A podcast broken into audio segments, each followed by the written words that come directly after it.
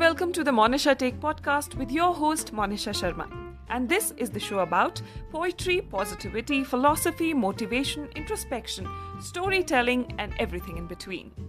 So every Tuesday यानी हर मंगलवार को हम होंगे आप सभी से रूबरू तो चलिए आज के शो की शुरुआत करते हैं नमस्कार अटल टनल का उद्घाटन लाहौल स्पीति के लिए पर्यटन की दृष्टि से आने वाले समय में अवसर साबित होगा या चुनौती? इस विषय पर चर्चा की हम शुरुआत कर चुके हैं। इसी चर्चा की पहली कड़ी में हमारे साथ जुड़े थे लाहौल स्पीति के विधायक और हिमाचल प्रदेश के technical education information and technology minister doctor Ramlal Markanda ji. मैं उम्मीद करती हूँ कि आपने हमारा पहला एपिसोड सुना होगा और इसी विषय में चर्चा को आगे बढ़ाते हुए आज हमारे साथ जुड़े हैं लाहौल स्पीति के पूर्व विधायक श्री रवि ठाकुर जी। सर हमारे इस कार्यक्रम में आपका बहुत बहुत स्वागत है। धन्यवाद। कार्यक्रम की शुरुआत सर मेरा जो सवाल है वो ये कि हम सभी जानते हैं कि सन 2010 में 28 जून 2010 को अटल टनल का काम शुरू हुआ था और 3 अक्टूबर 2020 में अटल टनल का उद्घाटन किया गया। इस बीच में 2012 से लेकर 2017 तक आप विधायक थे और उससे पहले 2012 तक और 2017 के बाद से अब तक डॉक्टर रामलाल मारकंडा जी विधायक हैं। तो आपसे मेरा सवाल ये है सर कि आपने 2012 से लेकर 2017 तक लाहौल स्पीति को टनल के उद्घाटन के बाद आने वाले टूरिज़्म या विकास या किसी भी तरह के अवसर या चुनौती के लिए किस तरह से तैयार किया? देखिए ये जो अटल टनल है ना अटल रोहतांग टनल जी। ये एक्चुअली स्टेट सब्जेक्ट नहीं है। जैसे विधायक या मंत्री का कुछ नहीं है इसमें प्रदेश का। जी। ये एक्चुअली डिफेंस रिलेटेड है रक्षा मंत्रालय से जुड़ा हुआ है। ये टनल उसको उसके नज़र से बना हुआ है। अटल टनल क्योंकि ले लद्दाख और ये पाकिस्तान बॉर्डर चाइना बॉर्डर को जो आर्मी सप्लाई जा रही है इसलिए बना जी। और ये शुरू में जब इंदिरा गांधी जी का विज़िट हुआ था सन उन्नीस सौ बहत्तर में तब ये बात लोगों ने इसलिए सामने रखी थी कि यहाँ लोगों को छह महीने बंद रहता है और दिक्कत आती है इसलिए कोई सुरंग बनाया जाए। जी। इंदिरा जी ने कहा ये बिल्कुल इस पॉइंट ऑफ़ व्यू से बन सकता है डिफेंस पॉइंट ऑफ़ व्यू से जिससे लोगों को भी लाभ होगा स्थानीय और इसके बाद दो टनल और बनेंगे आगे। जी। ये अपना लचुंगला और वहाँ होकर जो ले जाएगा जी सर। खुला होकर। तो ये उनकी सोच थी और इसके ऊपर क्योंकि प्रधानमंत्री बीआरओ का भी वो चेयरमैन रहते हैं बीआरओ कमेटी की। जी बिल्कुल। वो चेयरमैन रहते हैं तो उन्होंने कहा था अगर मुझे ये मालूम होता तो मैं फ़ाइल भी ले आती और उनको कह देती बीआरओ जो है हमारे डीजी को साथ आने को। तो उस समय की बातें हैं तब शुरू हुआ था और उन्होंने कहा था इसका सर्वे किया जाए। तो पहले तेलिंग के एक लामा जी यहाँ उनके दादा थे वहाँ प्रधान थे उस समय वो बोलते थे यहाँ से शिशु से एक टनल निकलेगा बच्चों को। तो अभी लामा जी मुझे पंजाब मुंबई में वो ये अक्सर बताते हैं ऐसा क्या करते थे। तब की बात चली है तो every call effect has a cause ji sir. भी अभी घटना घटी है ये जुड़ी हुई है सूची। तो इसमें इंदिरा जी का बहुत बड़ा वो था सोच थी योगदान थी और मेरी माता जी उस समय विधायिका थी जब लोगों ने ये बात रखी थी उनके सामने। उसके बाद राजीव गांधी जी ने इसमें जो शुरू में सन उन्नीस सौ सतासी अठासी में उन्होंने यहाँ पर जो अपना ये रोहतांग रोहतांग से पहले ये सोलंग नाला आता है वहाँ पर ये यहाँ पे कंजर्वेटर थे मिस्टर सिंह उनको ऑर्डर किया था कि जो जो यहाँ से अलाइनमेंट कीजिए रोहतांग टनल के लिए और जो पेड़ है उनको काटा जाए। तो। इसका नाप नपाई हुई थी वो कटान शुरू हुआ था। जी। इसके बाद फिर बीच बीच में जैसे पंडित सुखराम जी भी रहे defence production minister Pratibha Singh ji भी टनल के बारे में मिली थी दिल्ली में वीरभद्र जी ने भी बात उठाई। तो जो जो आते थे वाजपेयी जी भी यहाँ आए थे तो वाजपेयी जी को भी लोगों ने रिक्वेस्ट किया था मनाली में। हम लोग भी मिले थे कुंजलाल जी के साथ। जी सर। तो हमने भी रिक्वेस्ट किया था। तो उन्होंने जो राजीव गांधी जी ने रास्ते का वो किया था तो उसका शिलान्यास उन्होंने रास्ते का किया था कि टनल के लिए ये रास्ता जाएगा। उसके बाद ये बात आगे बढ़ती गई और जब यूपीए सरकार बनी तो सोनिया गांधी जी से जो गुजारिश की थी हमारे कांग्रेस के जो लोग थे और सभी ने और ये बात पहले से ही चली आ रही थी डिफेंस पॉइंट ऑफ़ व्यू से तो उन्होंने डॉक्टर मनमोहन सिंह जी की सरकार में तेरह सौ पचवंजा करोड़ रखे थे। इसमें प्रावधान किया और ये कैबिनेट में अप्रूव किया उन्होंने टनल जी। इसके बाद ये टनल का जो काम है विधि विधिवत जो है उन्होंने 2010 में शिलान्यास किया। डिफेंस मिनिस्टर हमारे पलम राजू जी और एंटनी जी दोनों थे यहाँ। और धूमल साहब तब मुख्यमंत्री थे वीरभद्र जी पूर्व मुख्यमंत्री जी भी उस समय यहाँ पे। मौजूद थे। तो उस समय ये शुरुआत हुई थी टनल की और इसको था कि जल्द से जल्द जो है इसको तैयार किया जाए 2015-16 तक।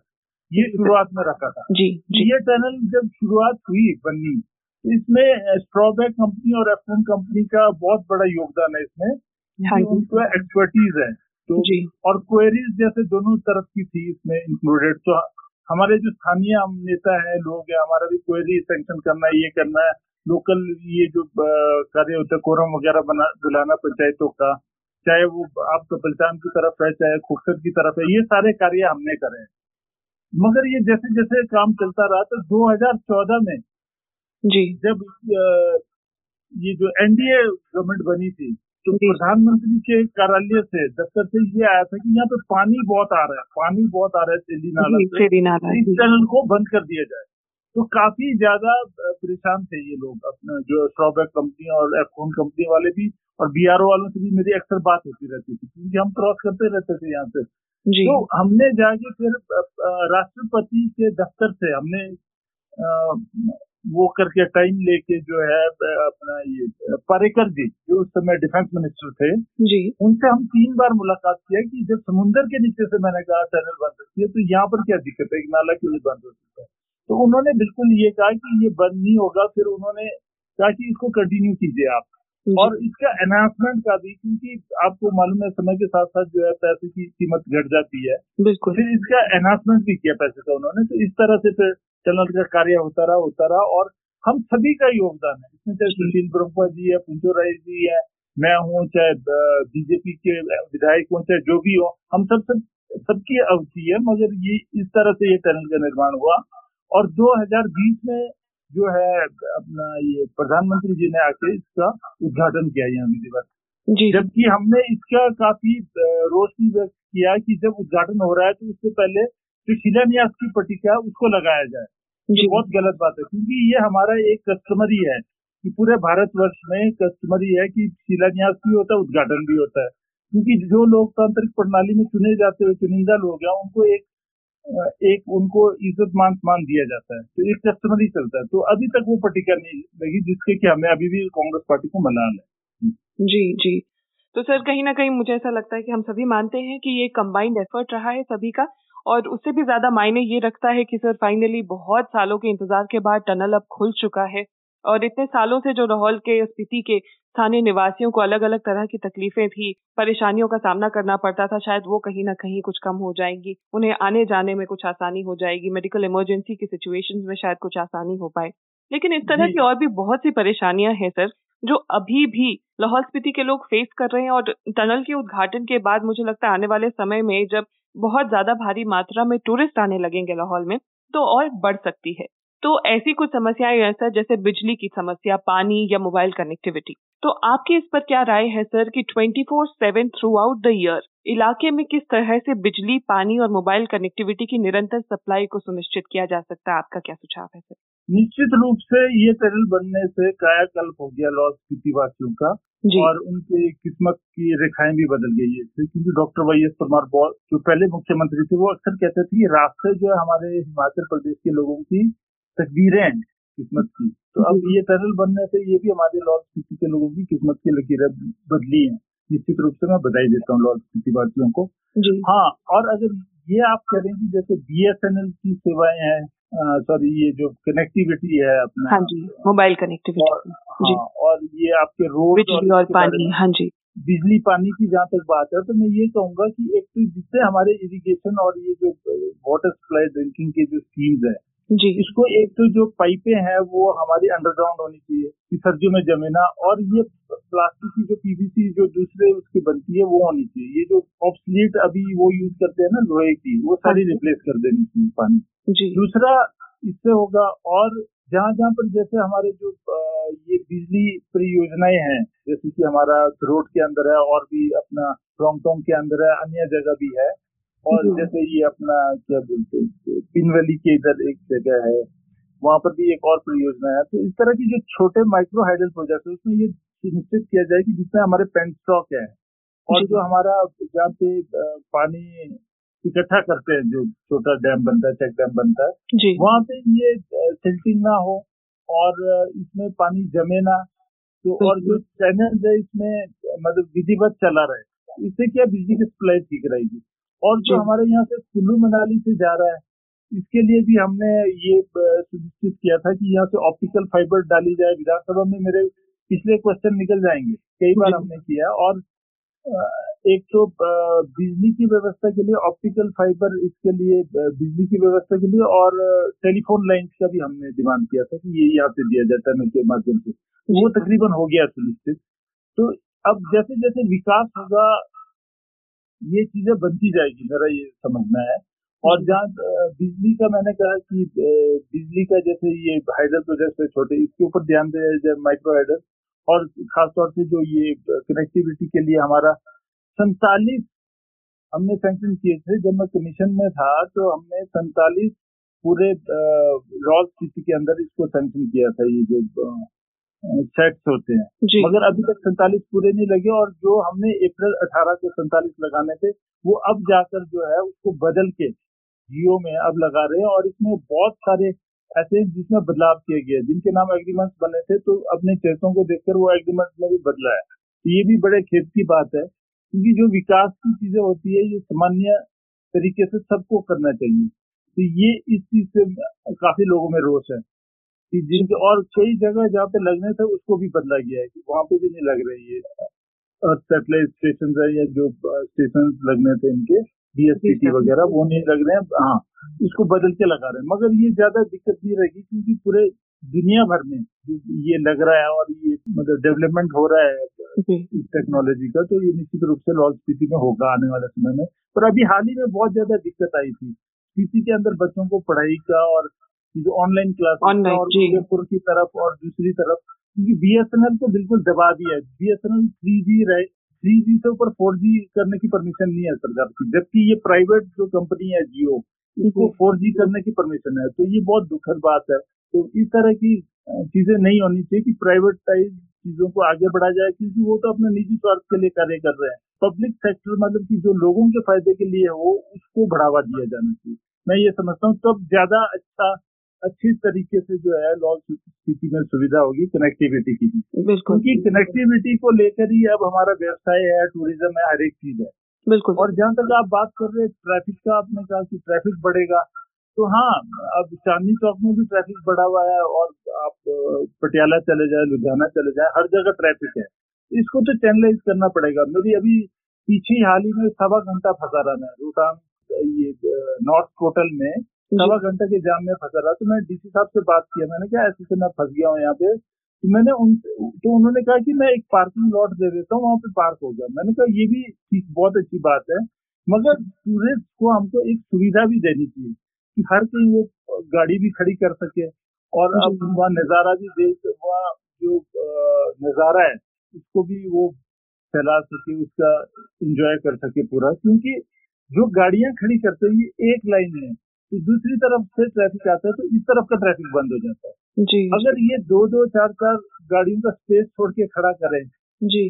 तो गाड़ियाँ जो है एक दूसरे से पास ले सकती है आराम से। तो ये जो बेसिक छोटी छोटी बातें ये तो अपने विवेक से सोचकर पुलिस वालों को वही मौके पर ही करना चाहिए। पार्किंग का तो सर रिसेंटली कहा भी गया था कि शायद सिसु हेलीपैड में भी पार्किंग की हेलीपैड में किया है उन्होंने। जी तो पर लेकिन सर पार्किंग की फैसिलिटी मुझे लगता है सिर्फ़ सिस्सू हेलीपैड में देना काफ़ी नहीं होगा क्योंकि लाहौल स्पीति केवल सिस्सू नहीं है उसके आगे उदयपुर साइड भी है स्पीति भी है तो हर जगह अगर ट्रैफ़िक को मैनेज करना है तो एक प्रॉपर कोई सिस्टम तो बनाना पड़ेगा। देखिए जब आपने मेरे कार्यकाल की भी बात की जब मैं विधायक था सर जी। कार्यकाल तो मेरा क्या होना लोगों ने विधायक चुना था तो उस समय हमने स्टेट लेवल का ये मनीषा नंदा थी सेक्रेटरी उनसे बात करके एक हमने स्टेट लेवल की यहाँ पे टाउन एंड कंट्री प्लानिंग की मीटिंग करवाई थी केलोंग में। जी सर जिसका अब आता पता नहीं है कि उसका आगे क्या हुआ। उस समय हमने ये किया था कि आपने सॉलिड वेस्ट मैनेजमेंट है या सीनेटर्स लगने हैं हमारे या जगह जगह पे पार्किंग होनी है ग्रीन पैच अलग होना है और भूटान की तरजीह पे जैसे हमने किया था कि उस तरह के अब बिल्डिंग्स वगैरह बनाई जाए जी। वो अट्रैक्टिव हो। हर तरह की फैसिलिटी हम दे पाए टूरिस्ट को लेकिन साथ के साथ अपने कल्चर और ट्रेडिशन के साथ हमें कॉम्प्रोमाइज ना करना पड़े कुछ ऐसा मॉडल अपनाया जा सके अगर। एग्जैक्टली भूटान में जैसे आप एंटर करते हैं कोई भी म्यूज़ियम या कुछ तो उसमें पूरा उन्होंने जैसे चौकीदानी देखा होगा आपने राजस्थान जी जी राजस्थान इसी तरह से भूटान में ये है कि आप अंदर एंटर करते हैं सबसे पहले एक छंग का आपको वो देंगे कप देंगे उसके बाद आप अंदर वो छुबा पहन के अपना जो लोकल ट्रेडिशनल आउटफिट में होंगे उसके बाद आगे ले जाएँगे आपको किचन में ले जाएँगे वहाँ तंदूर लगा होगा खाने का लोकल डिश बना होगा वो खिलाएँगे आपको। जी। इसी तरह से मकान कैसे बनता है वो भी अंदर आपको डिस्प्ले करके प्रैक्टिकली में दिखा रहे हैं। एक आदमी बना रहा है मकान में जी। और इसी तरह से अंदर जो छोके में हमारा जो पूजा का स्थान है वहाँ पे क्या क्या चीज़ें रखी जाती है ग्रंथ है दूसरी चीज़ें हैं आइडल्स है वो सारा रखा है। तो इस तरह का हम एक प्लान आउट कर रहे थे हमने पिछले उसमें रखा था ये।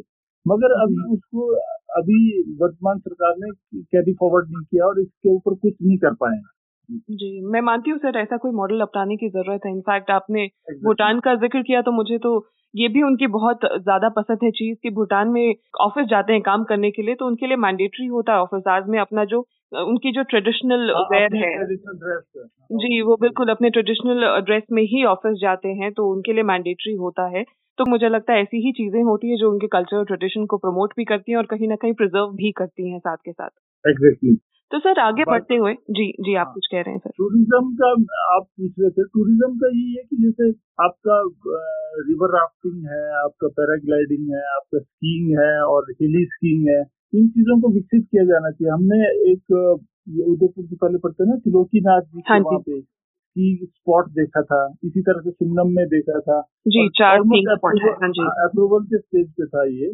और बिल्कुल एक हमने कारदंग में देखा था की लिफ्ट वगैरह लगाने बिल्कुल हाँ जी। तो इस तरह से जो है विकसित किया जाना चाहिए। और ये जो पैराग्लाइडिंग तो मैं खुद बैठ के पैराग्लाइडिंग में यंगथंग से नीचे जालमा तक मैं गया था तो पच्चीस मिनट लगे थे मुझे।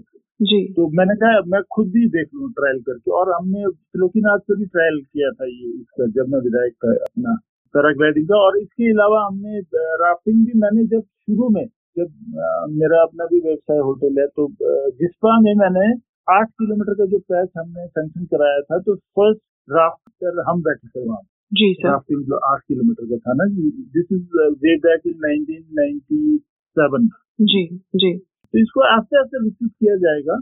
तो और भी लोगों का जैसे एक किलो दूध भी बिकना है वो भी महँगा बिकेगा। जराबियाँ जो हम लोकल उसके बनाते हैं उसको वो भी बिकेंगी। और आपके जो लोकल लोग हैं वो जैसे ड्राइवर्स बन सकते हैं गाइड बन सकते हैं। जी। और कारपेट है बिल्कुल। वो बिकेंगे। मतलब ऐसे बहुत सारे व्यवसाय जुड़े रहेंगे। हम्म, जब टूरिस्ट का आना बढ़ेगा सैलानी सैलानी ज़्यादा आएँगे इलाके में तो सही सी बात है कि हर तरह की जॉब अपॉर्चुनिटीज़ बढ़ेंगी लोगों के लिए एम्प्लॉयमेंट के सोर्सेज बहुत ज़्यादा। सेल्फ एम्प्लॉयमेंट जी सेल्फ एम्प्लॉयमेंट सर अगर एम्प्लॉयमेंट की ही हम बात करें तो मैं अपने पहले सवाल से ही एक और सवाल आपके लिए पूछना चाहूँगी जोड़कर।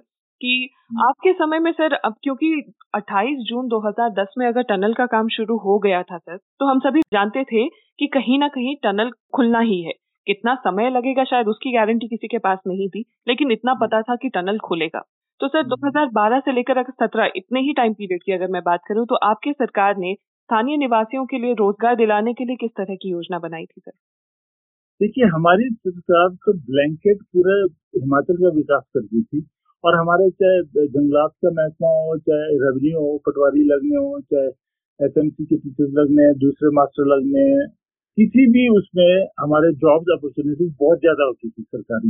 जी जी। तो ऐसी कमी नहीं आती थी बल्कि सेना में भी हमारे बहुत नौजवान गए थे उस समय। हमारे तकरीबन साढ़े छह पौने सात सौ के करीब सेना में हमने एक रैली यहाँ कराई थी सिंगरी में। एक रैली हमने सेना की यहाँ कराई थी काजा में। ब्रिगेडियर खुद आए थे अम्बाला उनसे व्यक्तिगत तौर पे हमने संपर्क करके यहाँ कराया था जो कि अब बिल्कुल ठप पड़ा है ये सारे काम। और अब तो ये कि पूरे भारतवर्ष में देखिए एक डेढ़ करोड़ आदमी तो नौकरियों से निकाल दिया गया और पेंशन बंद कर दी गई ये बड़ी दुखद बात है। और इसी तरह से हमने जॉब अपॉर्चुनिटी का जैसे इसी रिलेटेड मैं कहूँगा आपको जो। फारूक अब्दुल्ला जी से मिलके मैं कमीशन में था उन दिनों हमें काफ़ी फ़ायदा हुआ लॉल स्पीकर को कमीशन में मेरे रहने से सोनिया जी के कारण बना था मैं। तो हमने फारूक अब्दुल्ला जी को बोल के जो पो पो गाँव है उसके पीछे ढाई हज़ार बीघा ज़मीन नापा था। जी सर। और वहाँ पर हमारा एक हज़ार मेगावाट का एक ये सोलर वो लग रहा था प्रोजेक्ट बहुत बड़ा। जी। इसका ग्रीन कॉरिडोर जो है किन्नौर से पीछे से होकर इधर गुड़गांव के लिए जाना। तो उसमें जॉब अपॉर्चुनिटीज़ बहुत ज़्यादा थी पूरे वासियों को जॉब मिल जाता।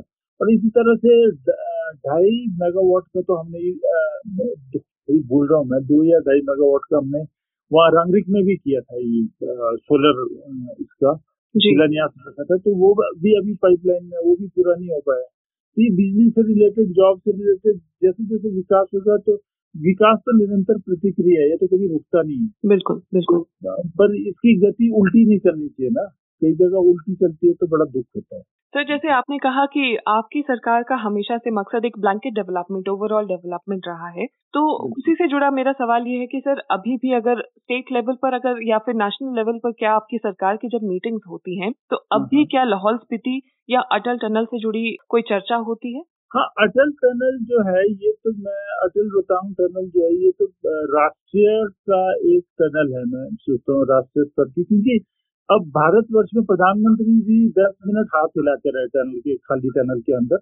तो उससे हमारी बहुत ज़्यादा ये हो गई है मशहूरी टनल की और खासतौर से मनाली की। तो मनाली का व्यवसाय भी निश्चित रूप से डबल होगा। और चाहे उन्होंने मशहूरी खुद की की हो या टनल की की हो या जो भी किया है वो तो मुझे मालूम नहीं। पर ये जो जैसे हम थ्रू ये भेजते हैं ना अपना ट्रेवल एजेंट अपना बुकिंग करके ये ना करते हैं सेल आउट प्लेसेस तो प्रधानमंत्री जब हाथ मिलाते हैं तो 130 करोड़ जनता देख रही है तो निश्चित रूप से आकर्षित होगा उस टनल के प्रति। बिल्कुल। और नौ किलोमीटर लंबी टनल है सबसे ऊँची टनल है तो इससे बहुत फ़ायदा हुआ है हमारे मनाली को और लाहौल स्पीति को। और टनल खुलने से ये है कि जैसे कश्मीर में आप देखेंगे गुलमर्ग जाइए आप प्लेस ऑफ़ इंटरेस्ट है या आप डल झील जाइए और वहाँ पे जोहार पार्क जाइए ऐसे बहुत सारे जगह विकसित हो रखे हैं। तो मनाली में तो यही होता है हिडिम्बा चले जाओ, या वशिष्ठ या यहाँ पे अपना मोनेस्ट्री देख लो मनाली की, ऐसे पाँच सात थे यहाँ पे। स्पॉट तो अब ये खुल गया है टनल के कारण। जी। अब हमको व्यापक तरीके से आप चाहे बारालाचा तक जाइए चाहे आप चंद्रताल का वो देखने जाइए आप झील देखने जाइए तो अब बहुत ज़्यादा खुल गया है ये हमारे लिए टनल के कारण तो इससे बहुत ज़्यादा सर टनल तो खुल गया पर आपको क्या ऐसा नहीं लगता कि आने वाले समय में अगर सर्दियों में टूरिस्ट आ जाते हैं और भारी हिमपात हो जाता है इलाके में तो एक बहुत रिस्की सिचुएशन क्रिएट हो सकती है अगर टूरिस्ट कहीं फंस जाते हैं रास्ते में तो? इतिहास नहीं बरतने से तो आप जीटी रोड में भी जाएँगे तो ये जर्मनी में जहाँ पे ढाई सौ माइल पर आवर गाड़ी चलती है वहाँ भी एक्सीडेंट बहुत बड़े बड़े होते हैं। तो इतिहास बरतना तो बहुत ज़रूरी है। जी। और हाँ जहाँ तक हिमपात की बात है वो तो मोस्ट वेलकम है। आजकल ग्लोबल वार्मिंग और इसकी वजह से आप देख रहे हैं कि यहाँ पे बर्फ़ के जो हमारे पच्चीस तीस तीस परसेंट जो है वो रह गए हैं सिर्फ़। बिल्कुल बिल्कुल। मेरे देखते देखते देखते जब मैं सतारह अठारह साल का था और अभी देखता हूँ पच्चीस, तीस तीस परसेंट रह गए, पैंतीस पैंतीस परसेंट। तो अलार्मिंग सिचुएशन पे पहुँच गए हम। तो इसके लिए मैं समझता हूँ, ज़्यादा से ज़्यादा से ज़्यादा बर्फ़ आनी चाहिए और इसका जैसे हमारा बर्फ़ ज़्यादा आती है तो उसको हमको इस्तेमाल करना चाहिए, हिली स्कीइंग में करना चाहिए या और जैसे बर्फ़ के जो स्पोर्ट्स हैं उससे आकर्षित करना चाहिए। गुलमर्ग में होता है, अपना कजाकिस्तान में हर जगह जो स्पोर्ट्स होता है हिली स्कीइंग है। इन चीज़ों में इस्तेमाल करना चाहिए और बर्फ़ तो अपने आप में एक आकर्षण है। बिल्कुल। और पर्यावरण को ये स्वच्छ रखता है और पूरे ये तो असली सोना चांदी हीरा मोती तो बर्फ़ है क्योंकि हमारे पूरे भारत वर्ष में जाकर ये पानी के स्रोत बनता है। जी। सर हमारे स्थानीय निवासी सुनील खिंगोपा जी ने टूरिस्ट डेवलपमेंट काउंसिल का ज़िक्र किया है। उनको लगता है कि इस तरह के काउंसिल का गठन करना आवश्यक है ताकि लाहौल स्पीति के लोग पर्यटन से जुड़ी समस्याओं को खुलकर रख पाएँगे और उन समस्याओं पर गौर भी होगा। इस पर आपकी क्या राय है सर? निश्चित रूप से होना चाहिए और ये बहुत अच्छी बात है मगर इससे भी बढ़ के मैं ये समझता हूँ ऑटो डिसिप्लिन और जो हमारा पंचायती राज है उनको मेंबर्स बनाना चाहिए क्योंकि वो चुनिंदा हमारे लोग हैं पंचायती राज।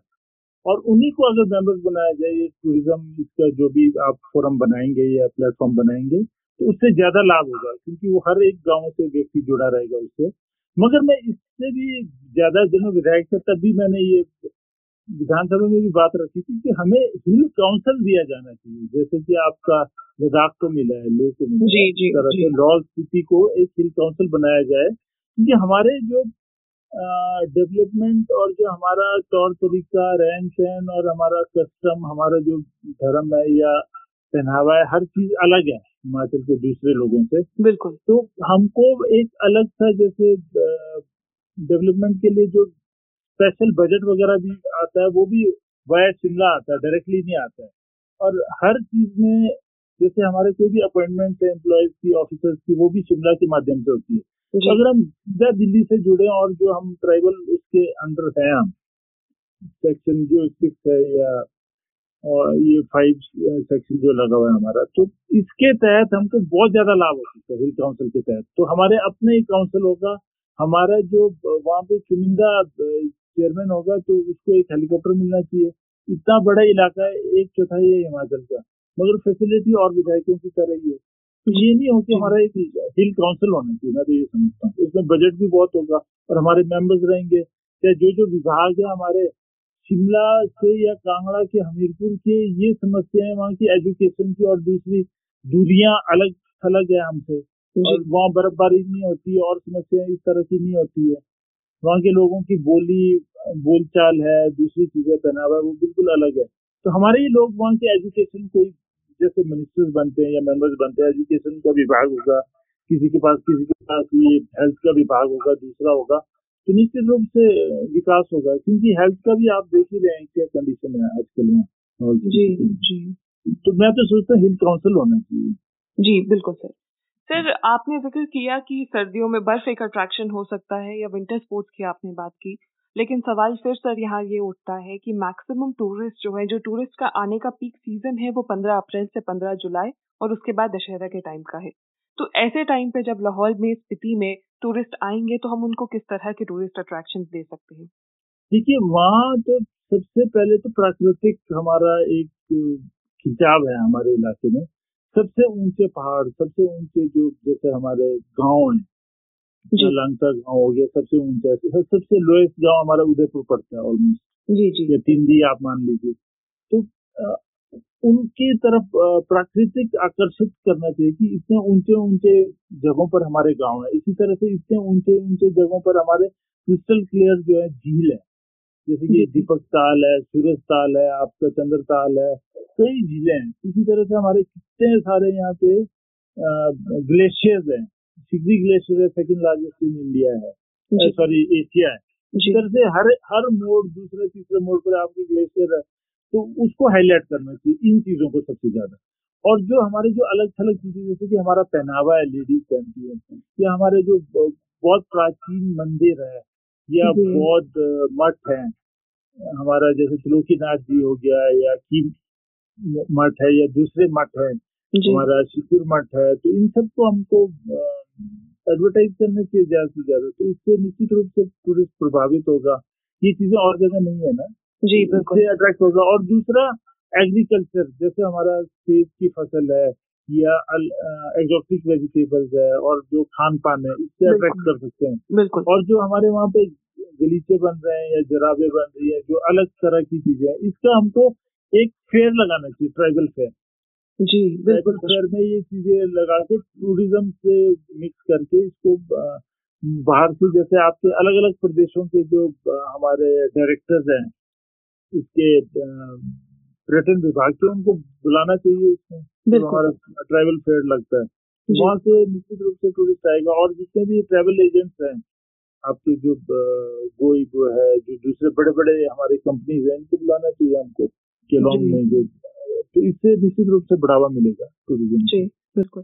सर आगे बढ़ते हुए अगर इलाके में हो रही समस्याएँ प्रॉब्लम्स की ही बात करें तो मुझे लगता है एक बहुत मेजर कंसर्न है कूड़ा करकट क्योंकि अभी टनल के उद्घाटन के बाद जब देश अनलॉक हुआ और एकदम से टूरिस्ट का आना शुरू हुआ तो लाहौल में इतना ज़्यादा कूड़ा फैल गया इतनी गंदगी हो गई सर कि वहाँ के स्थानीय निवासियों को यूथ क्लब्स को यूथ ग्रुप्स को खुद ही इकट्ठे होकर कूड़ा करकट साफ़ करना पड़ा जो कि मुझे ऐसा लगता है कि बहुत बड़ी प्रॉब्लम है। अगर हमारे पास प्रॉपर डस्टबिन नहीं होंगे अगर हमारे पास सफ़ाई कर्मचारी नहीं होंगे तो सर कब तक वहाँ के यूथ कूड़ा ही साफ़ करते रहेंगे? तो इस प्रॉब्लम का सोल्यूशन क्या किया जा सकता है सर? क्या सोल्यूशन हो सकता है इस चीज़ का? इसमें आप ठीक कह रहे हैं एक तो इंसिनेटर्स लगे जैसे आपका जो इसमें जैसे प्लास्टिक वगैरह वो एकदम बदलाव हो जाता है। सॉलिड वेस्ट मैनेजमेंट जो हमारा जो ये लगते हैं इसके बड़े बड़े यूनिट्स लगते हैं ये लगाया जाए। और सबसे बड़ी बात ये कि ये हमारा जो इंडियन कल्चर है इसमें ये हमारे सिस्टम में है कि जो भी है ये सरकारी चीज़ को अपना सोचना। जी, पहले अंग्रेज़ों के जमाने में होता था ये सरकारी चीज़ें तो लोग हाथ में लगाते थे डरते थे। मगर आप बोले सरकारी चीज़ है अब तो उसको बोल सोचते हमारा अपना घर का ही है ये। बिल्कुल और बात भी कर रहा हूँ मैं अपनी बात कर रहा हूँ कि हमारे ऐसा बैठ गया जहन में कि जो ये जहाँ है यहाँ जो मर्ज़ी कुछ मर्ज़ी फेंक सकते हैं तो वो जब तक हमें सेल्फ ऑटो डिसिप्लिन नहीं आएगा और हमको ये नहीं लगेगा कि जितने डस्टबिन हमने लगाया उसी में ही कूड़ा डालना है। या गाड़ी में ही कूड़ा रखना है जब डस्टबिन में पहुँचेंगे तब हम उसको वहाँ डालेंगे कि उसको प्रोसेस किया जाए रिप्रोसेस किया जाए जो भी होता है। जी। तो ये हमको एक एजुकेटिव वो करना चाहिए और इसके चलान वगैरह होने चाहिए और जगह जगह सीसीटीवी कैमराज लगे होने चाहिए जिसने कूड़ा फेंका तो क्योंकि यहाँ तो यही है कि अब जब तक आदमी को थोड़ा शर्मिंदा ना किया जाए तब तक मानने वाला नहीं है। ये चलान ना किया जाए। जी तो इसको खास तौर से जो टाउन है हमारे जैसे केलोंग काजा है और उदयपुर वहाँ तो होना ही चाहिए। बिल्कुल। पर ये जो टूरिस्ट स्पॉट है वहाँ भी होना चाहिए हिडन कैमराज जिससे पता लगे और पुलिस जाके चलान करे। उनका फिर एक थोड़ा सा वो भी हो एडवर्टाइज भी हो इस अमुक आदमी ने ऐसा ऐसा कचरा डाला ये किया। सर कचरे तो- के मामले में तो चलान हो जाएगा लेकिन एक और सवाल आपके लिए है जो हमारे स्थानीय निवासी सिद्धार्थ जी और रोहित ठाकुर जी का है। वो कह रहे हैं कि सर यही सॉलिड वेस्ट मैनेजमेंट कहें या सीवेज को किस तरह से मैनेज किया जाएगा? जो कि ऑलरेडी एक परेशानी है लोगों के लिए लेकिन अगर फ्यूचर में इतनी भारी मात्रा में टूरिस्ट आ जाती है तो इसको कैसे मैनेज करेंगे? देखिए ऐसे है ना सब जो भी आप सवाल कह रहे हैं ज़्यादातर जो रिलेटेड है वो बजट से है। चाहे वो टनल बनना हो चाहे आपका हाइड्रो प्रोजेक्ट लगना है चाहे आपका ये सोलर सिस्टम लगना है या incinerator solid waste management budget का प्रावधान बेसिक चीज़ है। यहाँ पर जब तक एक मास्टर प्लान बना के सरकार मैं तो समझता हूँ इसमें जब टनल आपका जो ये ले ले आपका डिफेंस पॉइंट ऑफ़ व्यू से सबसे स्ट्रेटिक वो है रोड है ये। इसको लाहौल स्पीति को क्यों ना एक उसके अंडर लिया जाए? हिल काउंसिल की मैं तभी बात कर रहा हूँ कि उसमें बजट हमको सीधा आता है। जी। क्योंकि जब तक आपके सीवरेज सिस्टम को इसको सॉलिड वेस्ट इंसिनेटर को बजट नहीं है तो बात बात फ़ाइल में ही रह जाएगी। तो, मुंगेरी लाल के सपने रह जाएँगे। तो बजट का प्रावधान कैसे करना है? तो उसके लिए क्या हमारा बेसिक वो होना चाहिए इंफ्रास्ट्रक्चर वो सोचना है हमको। हिल काउंसिल चाहिए ये चाहिए या अब, दिल्ली जाकर बात करें कि अब ये अटल रोहतांग टनल खुला है तो अब लाहौल स्पीति में ऐसा ऐसा दिक्कत आ रही है तो हमारे जो मंत्री महोदय हैं जो गवर्नमेंट ऑफ़ इंडिया के हैं इसके यूडी गवर्नमेंट को इसके जो है तो वो इसके लिए स्पेशल कोई ऐसा स्कीम दें जिसमें कि निरंतर बजट आता रहे नहीं वन टाइम क्योंकि बनाना आसान हो तो उसको जो जैसे अपडेट रखना उसको चलाना उसमें भी खर्चा काफ़ी आता है। क्योंकि ये टूरिस्ट है फिर जैसे बहुत ज़्यादा बर्डन हमको टूरिस्ट को भी नहीं डालना चाहिए। जी। कि आपका ग्रीन टैक्स लग गया या एनजीटी लग गया ये लग गया उनसे पैसे ही बटोरते रहे तो टूरिस्ट भी डिस्करेज हो जाता है। फिर वो दूसरी तरफ़ मुख कर लेता है विदेश जाएगा इधर जाएगा क्योंकि अब तो ऑप्शन खुले हैं कहीं भी जाने के तो हमको टूरिस्ट को लुभाने के लिए कई चीज़ें तो ऐसी भी देनी चाहिए कि कॉम्प्लीमेंट्री दे दो आप। मतलब कि एक बार जो टूरिस्ट और लाहौल स्थिति निश्चित रूप से बहुत ही प्राकृतिक सुंदरता है यहाँ की और जगहों से आप मैच नहीं कर सकते बहुत ही अलग थलग जगह है। बिल्कुल। और मैं भी घुमा हूँ बहुत घुमा हूँ विदेशों में। और सबसे पहले तो मैं आपको अपना ही बता दूँ कि हम हमें दिमाग में ऐसा बैठा रहता है मैं उसको नहीं बात नहीं छुपाऊँगा। मतलब ऐसा हमारा मेंटेलिटी रहती कि मैं हिथ्रो एयरपोर्ट उतरा था 1988 में। जी। And as soon I landed मेरे कोई लेने आए थे मुझे तो वो गाड़ी में बैठा तो नया कैसेट पड़ा था। मैंने उसके कवर खोला और चलती गाड़ी से बाहर कवर निकाल के और सीडी डाल के। तो वो हमारे माइंड में जहन में सिस्टम में बैठा हुआ है। जी तो बिल्कुल। वो मेरे को एकदम से उन्होंने कहा पचास पाउंड फाइन है इसका तो मतलब कि जो गाड़ी चला रहे थे। उस, उस समय किसी ने देखा नहीं पकड़ा नहीं मगर ये ये चीज़ें बहुत ज़रूरी है जी जी। सर आप एक पॉलिटिशियन होने के साथ साथ एक होटलियर भी हैं। तो आपसे मैं ये जानना चाह रही हूँ कि सर आपने अपने होटल की शुरुआत क्या टनल के बारे में सोच कर की थी? सबसे पहले तो मैं बताऊँ आपको पॉलिटिशियन मतलब पॉलिटिक्स का बेसिक जो आपका जो पढ़ते हैं हम वगैरह इसमें ये है कि politics when a group of people get together to achieve a goal that is politics जी। तो पॉलिटिशियन होने का मैं आज तक नहीं समझा पॉलिटिशियन क्या होता है। बिकॉज़ आई तो पिकअप भाई ये करना है मेरे को because my parents they pass away I was very young मेरे पिताजी वो 11 साल की उम्र थी मेरी आई हुई थी तो प्रताप सिंह हूँ की सरकार में भी रहे हैं इसमें एमपीटीएसी मेंबर थे और उसके बाद मेरे माता जी भी विधायक रहे हैं डॉक्टर परमार के साथ थे उनके उसमें। तो वो मैं तेरह साल का था मेरे माता जी गुजर गए। तो उनके जो पीछे जैसे सपोर्टर्स नहीं रह जाते हैं जैसे उनसे अटैच हो पहले लोग इमोशनली अटैच हो जाते थे। जी जी और एक पारिवारिक संबंध।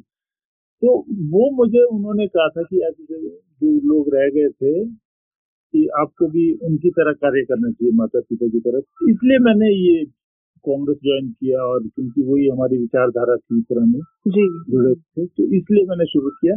और जहाँ तक आप होटल व्यवसाय की बात कर रहे हैं वो तो ऐसा है कि अब पूर्व जन्म के कर्म रहे होंगे कि मनाली में भी मुझे माल रोड में जगह मिल गई या ऐसे परिवार में पैदा हुआ कि मनाली में होटल बनाया। फिर मेरे जहन में यह है कि हाँ मैं लाहौल से बिलोंग करता हूँ और लाहौल क्योंकि मैं आई बिलोंग देयर जी। तो मेरा सबसे पहला ये रहना चाहिए कि यहाँ से मनाली से जो कमाऊं वो लाहौल में लगाऊँ मैं। तो सबसे पहला होटल मेरा था लाहौल स्पीति में जी। बनाया मैंने कि जिसपा में। तो वो इसलिए मैंने करा है कि भाई मैं लाहौल से हूँ। हालाँकि ज़्यादातर लोग अब तो टनल बन गया अब तो बात दूसरी होगी मगर लाहौल में कमा के आलू का उसका यहाँ जमीनें खरीदते हैं यहाँ होटल या मकान बनाते हैं। जी। यहाँ कमा के ऊपर लगाने वाले बहुत कम है। हाँ अब हो सकता है टनल बिल्कुल लगाए। बिल्कुल। तो ये मेरी सोच पहले से ही थी। तो ऐसा नहीं था कि मैं टनल बनेगा ये बनेगा। मैं तो पैदल जाता था नीचे से।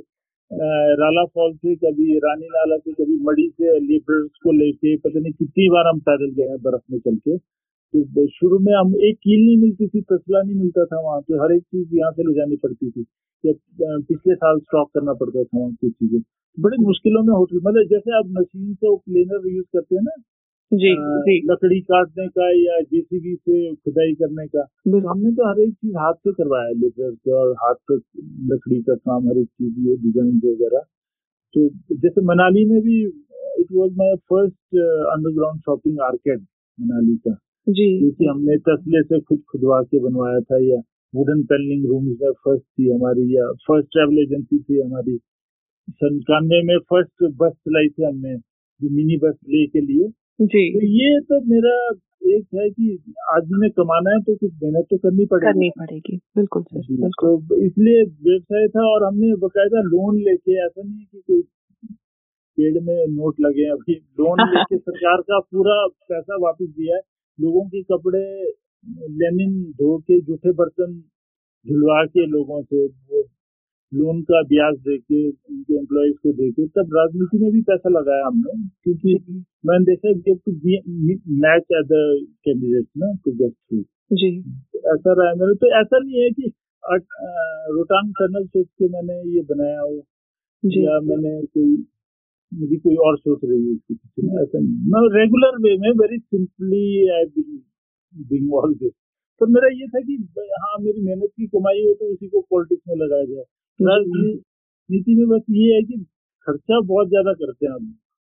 तो वो जायज़ भी होता है नजायज भी होता है तो उसमें आई डोंट नो लाइक जी। तो सर आप इतने इतने पुराने इतने ज़्यादा समय से इस व्यवसाय में रहे हैं तो मुझे लगता है आप बेस्ट पर्सन होंगे इस बात का जवाब देने के लिए कि इतने सालों में आपने टूरिज़्म को किस तरह से बदलते हुए देखा है सर? टूरिज़्म को तो बहुत ज़्यादा बदलते हुए देखा मैंने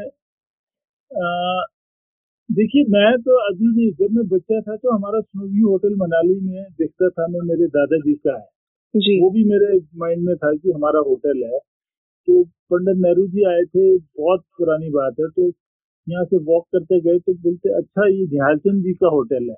कहा था उन्होंने। तो उस समय जैसे धर्मेंद्र हो गए या ये विजंती माला है या पुराने जो फ़िल्म स्टार्स ये यहाँ रुकते थे और ये फ्लश वगैरह कुछ सिस्टम नहीं था तो कमोड लगते थे। कमोड में फिर वो यूज़ करके वो उसी को आपको मतलब मैनली वो करना पड़ता था। जी जी जी। वो भी जमाना देखा हमने तो बदल बदलाव तो बहुत देखा है। तो यहाँ कुछ नहीं होता सनशाइन होटल था बहुत पुराना ये अपने बैलेंस का था। जी जी। और सेब भी उस टाइम देखते थे तो मेरे दादाजी वहाँ पे गेमूर में वो खट्टे मीठे छोटे क्वालिटी वैरायटी के सेब थे और हमारा जो बाग है सेब का यहाँ पे मनाली के पास में। यहाँ भी जैसे पुराने कमर्शियल हो गया विंटर है काली देवी है ग्रेनी स्मिथ है इस तरह के जो पुरानी पुरानी वैरायटी जो पोलिनाइजर्स होते हैं अच्छे जी। वो भी देखते रहे हम तो। उस जमाने में भी पर्यटक आता था सेब को बड़ा लाल सेब के साथ लगे हुए पेड़ों के साथ फ़ोटो खींचते थे। तो अब अब वो चीज़ें नहीं रही। अब जो है सारा ऑटो मतलब कि अब शॉपिंग मॉल्स की तरफ़ ज़्यादा अट्रैक्टिव है और कंप्यूटर और उसमें देखते हैं टेक्नोलॉजी बिल्कुल सर। हाँ अब जरा फास्ट हो गया है। और जो ट्रैकिंग वगैरह का दौर था जैसे के आर फोर वगैरह हमारे ये पटसियों के पीछे है। जी। K R four famous world का रॉक क्लाइंबिंग पीक है तो जैपनीज वगैरह आते थे यहाँ से और वो हमेशा करके जाते थे ट्रैकिंग और ट्रैकिंग यहाँ पे low altitude trekking high altitude trekking और पोनीज हम दो दो पोनीज देते थे एक एक आदमी के साथ उससे सारा सामान लाद के बेचते थे। तो फॉरनर ज़्यादातर ये पसंद करते हैं कि नेचर के कितना नज़दीक है। जब पैदल चल के जाएँगे आप तो छोटे से छोटा आप घास है या फूल है या प्लांट है या पत्थर है उसको भी देख रहे हैं। पानी के जो छोटे छोटे नाले हैं या कुले हैं उसको भी देख रहे हैं। मगर सिर्फ़ गाड़ियों से जाना एक तरफ़ पहाड़ है और जंप करते हुए जाओ दूसरी तरफ़ नदी है तो पूरा आपका जो फोकस है वो सड़क पे रहता है तो वो अलग टाइप का टूरिज़्म है आप जो मैं देख जी जी बिल्कुल। तो वो बदलाव तो बहुत देखा है मैंने और खाने पीने में भी बहुत बदलाव देखा है हर चीज़ जी जी बिल्कुल सर। सर, आखिर में मैं चाहूँगी कि आप हमारे लाहौल स्पीति के स्थानीय निवासियों के लिए अपनी तरफ़ से कोई संदेश या सुझाव ज़रूर दें, सर। जी, मैं लाहौल स्पीति के जितने भी निवासी हैं, उनको यही संदेश देना चाहता हूँ कि शुभकामनाएँ देना चाहता हूँ अपनी ओर से कि हमारा जो अटल रोहतांग टनल खुला है, उससे हमारे वहाँ बहुत ज़्यादा विकसित होगा, तरक्की होगी, मगर जो विकास है, वो हमारे मन में और जहन में एक दूसरे के लिए जो करुणा का और प्रेम का और भाईचारे का वो भी इसी गति में बढ़े जैसे हमारा मटेरियल विकास जी। जी बिल्कुल। सर आपके सुझाव के लिए आपके टाइम के लिए आपका बहुत बहुत धन्यवाद सर। बहुत अच्छा लगा आपसे बात करके। थैंक यू वेरी मच धन्यवाद। नमस्कार।